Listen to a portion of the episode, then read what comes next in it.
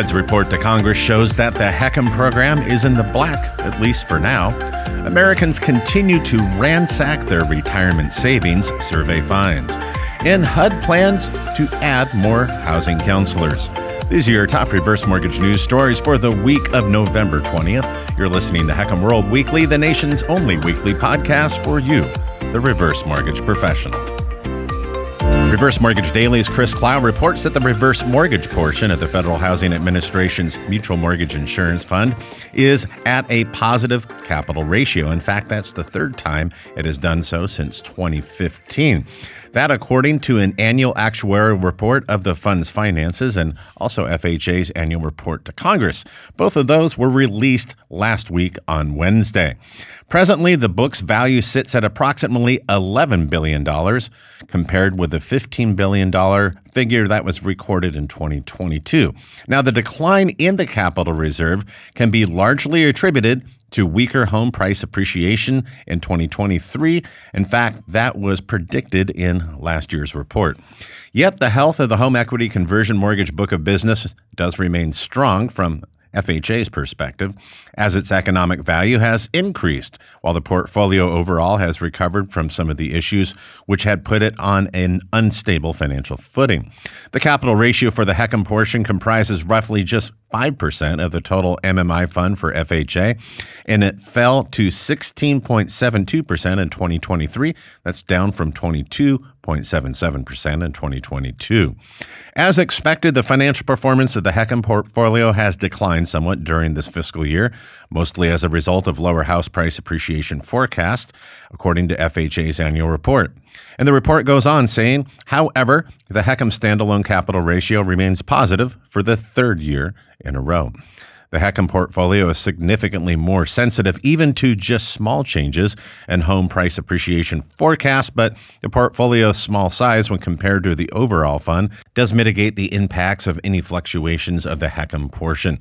FHA Commissioner Julia Gordon said the fact is that the HECM book is uniquely sensitive to home price projections, not just the actual numbers that we've had in the last few years, she said in her exclusive interview with Reverse Mortgage Daily. She also added, So remember, when we do this exercise, we're looking across the whole life of the loan, so projections have clearly slowed from previous years. Americans are ravaging their retirement accounts, a trend that is in fact on a roll, according to a recent column in AOL. The number of participants taking hardship withdrawals from their 401k was up 13% in the third quarter of this year when compared to the second quarter. That from a new survey from Bank of America, which tracks about 4 million clients in its employee benefit programs. Now, that's more than 18,000 plan participants who took out a hardship withdrawal, and that's the highest number in the last five quarters since Bank of America began tracking the data.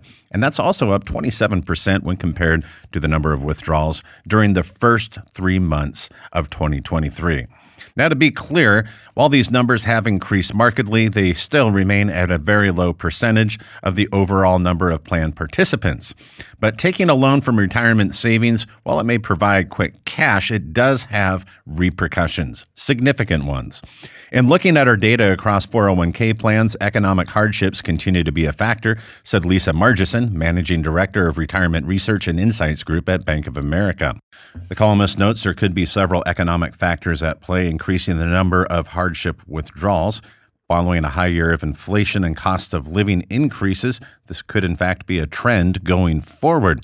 However, the factors not noted in the column that may be driving this disturbing trend include credit tightening standards, and that results in many applicants being turned down when they apply for credit cards, home equity loans, or cash out refinances, in essence, denying them the money that they would use to finance their daily needs or purchases.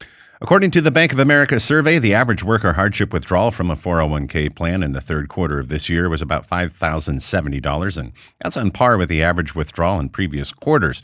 And borrowing from retirement savings was also up. Now, the percentage of 401k participants who did get a loan from their workplace plan in the third quarter was about 2.5% about the same as it was in the second quarter of this year.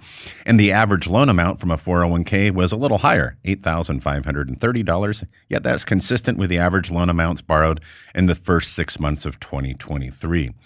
The generations that have the highest percentage of loans from 401ks that are outstanding were Gen X, 23.3%, who were born between the years 1965 and 80, followed by the Millennials, 15.1%, who were born between the years 1981 and 1996. It should be noted that loans are not permitted for IRAs or IRA based plans. We may have more housing counselors and, yes, HECM counselors, as noted in a recent announcement from one HUD official, David Berenbaum, Deputy Assistant Secretary for the Office of Housing and Counseling at HUD. And he noted this during his comments at the National Reverse Mortgage Lenders Association's annual meeting in Nashville last month. Now, Berenbaum does get feedback in the HECM space about the Homeowners Assistance Fund, or HAF, that program is designed to provide financial assistance to any mortgage borrower, including reverse mortgage, who is financially impacted by the COVID 19 pandemic. Berenbaum said, During the pandemic, we helped over 300,000 families apply for the Treasury programs, the Emergency Rental Assistance Program, as well as the Homeowners Assistance Fund. It made a big difference. We heard about the role it played in concerning homeowners association fees, for example, for consumers who had the reverse mortgage product. And our counselors do a lot of very important work and our office monitors their compliance with our program and ensures the quality of the program overall. He also says that HECM counselors play a critical role in helping the reverse mortgage borrower age in place and doing it wisely by understanding the financial resources required. Do housing counselors get the respect and credit they deserve? Berenbaum thinks not. Goal number one is to elevate the profession, he said, and I do mean the profession of housing counselors. Too often, housing counseling agencies are treated as charitable organizations, and their staff are not viewed as skilled professionals. Well, certification of housing counselors has changed that game.